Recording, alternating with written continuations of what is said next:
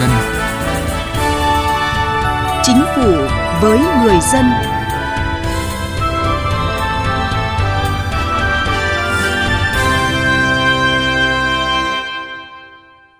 Xin kính chào quý vị và các bạn. Thưa quý vị, trong 3 năm, từ 2019-2021, cả nước đã thực hiện sắp xếp 21 đơn vị hành chính cấp huyện và 1.056 đơn vị hành chính cấp xã, giảm được 8 đơn vị hành chính cấp huyện và 561 đơn vị hành chính cấp xã, giảm được hơn 10.000 cán bộ công chức cấp huyện, cấp xã, tiết kiệm chi ngân sách nhà nước hơn 2.000 tỷ đồng. Tuy nhiên, hiệu quả của việc sắp xếp đơn vị hành chính cấp huyện, cấp xã không chỉ dừng lại ở những con số như vậy. Điều quan trọng là sau khi sát nhập, hiệu lực hiệu quả hoạt động của chính quyền cơ sở sẽ ra sao, sự thụ hưởng của người dân về chất lượng dịch vụ công có được nâng lên hay không. Đây cũng chính là nội dung chúng tôi đề cập trong chương trình Chính phủ với người dân hôm nay. Mời quý vị và các bạn cùng nghe. Cải cách hành chính với người dân và doanh nghiệp.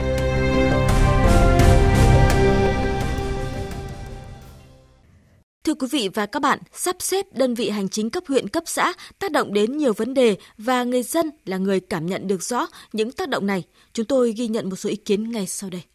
Sắp xếp các đơn vị hành chính cấp huyện, cấp xã giúp bộ máy tinh gọn. Đồng thời, việc phục vụ người dân trong các thủ tục hành chính cũng được cải thiện cả về số lượng và chất lượng. Đó là cảm nhận của ông Nguyễn Văn Phú ở thành phố Lào Cai, tỉnh Lào Cai, bà Nguyễn Thị Tuyến ở huyện Thọ Xuân, tỉnh Thanh Hóa, và bà Phạm Thị Liên ở thành phố Hà Nội. Sát nhập một số đơn vị hành chính làm cho tinh giản bộ máy, tinh gọn biên chế, cũng làm cho cán bộ, công chức, viên chức ở xã phường cố gắng hơn để đảm trách cái công việc mình được giao, xứng đáng với trách nhiệm mà mình đảm nhận. Tôi thấy là khi mà sáp nhập xã chung lại, việc giao lưu giữa chính quyền địa phương cũng như là nhân dân tốt, và đặc biệt là cái mối đoàn kết thân thiện giữa nhân dân cũng như chính quyền địa phương.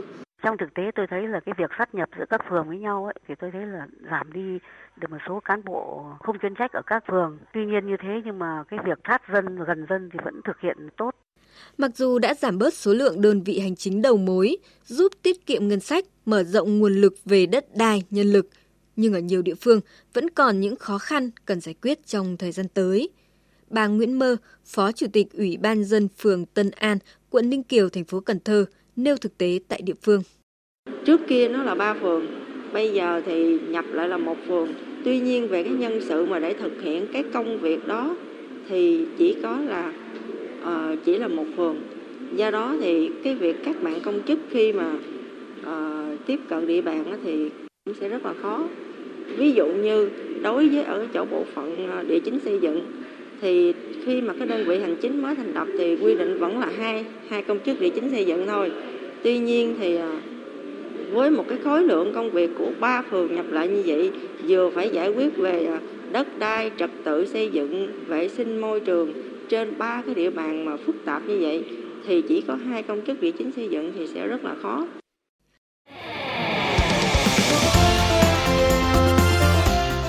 Tiếng nói chuyên gia.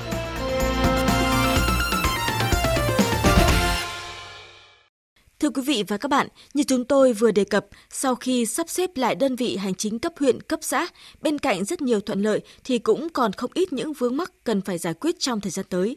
Phóng viên Đài Tiếng nói Việt Nam phỏng vấn ông Ngô Sách Thực, Phó Chủ tịch Ủy ban Trung ương Mặt trận Tổ quốc Việt Nam về nội dung này. Mời quý vị và các bạn cùng nghe. Thưa ông Ngô Sách Thực, rất nhiều những kết quả mà chúng tôi vừa đề cập ở trên trong 3 năm thực hiện sắp xếp đơn vị hành chính cấp huyện, cấp xã trong giai đoạn 2019-2021. Ông đánh giá như thế nào về kết quả này? Kết quả trong sắp xếp cái đơn vị hành chính cấp xã, cấp huyện vừa qua là thể hiện cái chủ trương đề ra là rất đúng đắn. Và cái quá trình tổ chức thực hiện của chúng ta đã có được những cái kinh nghiệm bước đầu rất là quan trọng. Từ cái cách thống nhất chỉ đạo thì đây là một việc rất là khó. Tại vì là thường thì tách ra thì dễ hơn, còn nhập vào thì mình gọi là sắp xếp đơn vị, nhưng thực chất là giảm đầu mối thì nó phải giảm các đơn vị hành chính. Thì đây là việc rất là khó khăn, cho nên là cái chỉ đạo là phải có sự thống nhất. Cho nên là chúng tôi thấy là có chỉ đạo từ Bộ Chính trị, từ các cấp ủy đến nghị quyết Quốc hội và cái triển khai của các cấp. Nhưng mà cách thức tổ chức triển khai làm sao có cái đồng thuận của người dân, Và các phương án đưa ra thì rõ ràng là để thực hiện một cách dân chủ, để làm sao mà người dân đồng tình ủng hộ thì là phải có cái đề án rất là cụ thể. Mà cái đề án đấy phải thực hiện rất là dân chủ. Tại vì những cái quá trình mà đặt ra mà trong quá trình vướng mắc thì phải được giải đáp mà kịp thời. Có những nội dung thì phải lấy ý kiến của người dân để trước khi mà cái tổ chức triển khai thực hiện. Thế như vậy chúng tôi thấy là cái kết quả như vậy là khá là tốt, thể hiện cái việc chỉ đạo, cái quyết tâm chính trị, nhưng mà đồng thời là cái khâu tổ chức thực hiện để làm sao mà tất cả những cái vướng mắc trong thực tế thì đều được đặt ra và có cái giải quyết để đáp ứng. Với những kết quả trong việc sắp xếp đơn vị hành chính cấp huyện cấp xã thì theo ông đã mang lại hiệu quả như thế nào trong công tác quản lý nhà nước? Trước hết là yêu cầu đặt ra là đội ngũ cán bộ mới, cái bộ máy mới thì là phải tiếp cận công việc, và những cái nội dung mới triển khai là ta có triển khai, và những đồng chí được chọn vào cái nhiệm vụ bộ máy mới này cũng phải thể hiện cái khả năng của mình để làm sao đáp ứng được yêu cầu. Cái thứ hai là bây giờ nhập các đơn vị vào trong cái chỉ đạo của chúng ta hiện nay là ứng dụng rất nhiều về cái khoa học, cái công nghệ trong cái quản lý nhà nước, về cái dịch vụ, làm sao đưa các dịch vụ về gần với người dân hơn. Thì những nội dung đó là nếu mà bộ máy mới tiếp cận và gắn và ứng dụng những cái nội dung chỉ đạo này thì chúng tôi thấy là nó sẽ tạo ra được cái bước đột phá trong cái quá trình phát triển. Tức là nếu mà không tận dụng được cái cơ hội này thì nó cũng sẽ là cái thách thức rất lớn cho việc chứng minh cái hiệu quả của cái sắp xếp lại. Dạ vâng thưa ông, việc sắp xếp đơn vị hành chính cấp huyện cấp xã là việc không dễ dàng, bởi lần này không chỉ là cắt giảm sát nhập mà trực tiếp tác động đến từng cá nhân cụ thể. Và đây là những khó khăn, những cản trở không nhỏ cho việc sắp xếp đơn vị hành chính cấp huyện cấp xã. Thưa ông. Đúng vậy, thì cái này nó tác động tâm tư tình cảm đến cán bộ, đảng viên và đến từng người dân. Tại vì là nhiều vấn đề đặt ra, ví dụ như là bây giờ cái tên cũ thì có còn sử dụng nữa hay không, rồi liên quan đến yếu tố lịch sử văn hóa, rồi cái chế độ chính sách, có xã nông thôn mới, có xã chưa đạt nông thôn mới, có nơi thì có chế độ của những xã khó khăn, nhưng mà khi nhập vào thì là như thế nào. Nhưng chúng tôi thấy nó có hai cái nội dung mà rất quan trọng trong cái khó mà khi mà chúng ta tập trung giải quyết được thì nó sẽ đạt được. Cái thứ nhất là làm sao mà chứng minh được là cái khi mà nhập những xã này vào, tức là sắp xếp lại ấy, thì phải phát triển hơn. Thường là những nội dung mà mình chứng minh phát triển thì đưa ra thì nêu ra thì rất là đúng, nhưng mà những cái quá trình mà những cái đưa ra những ý như vậy để làm sao người dân người ta tin được thì cái này là phải quá trình chuẩn bị rất là kỹ. Thế như vậy phải có một cái đề án.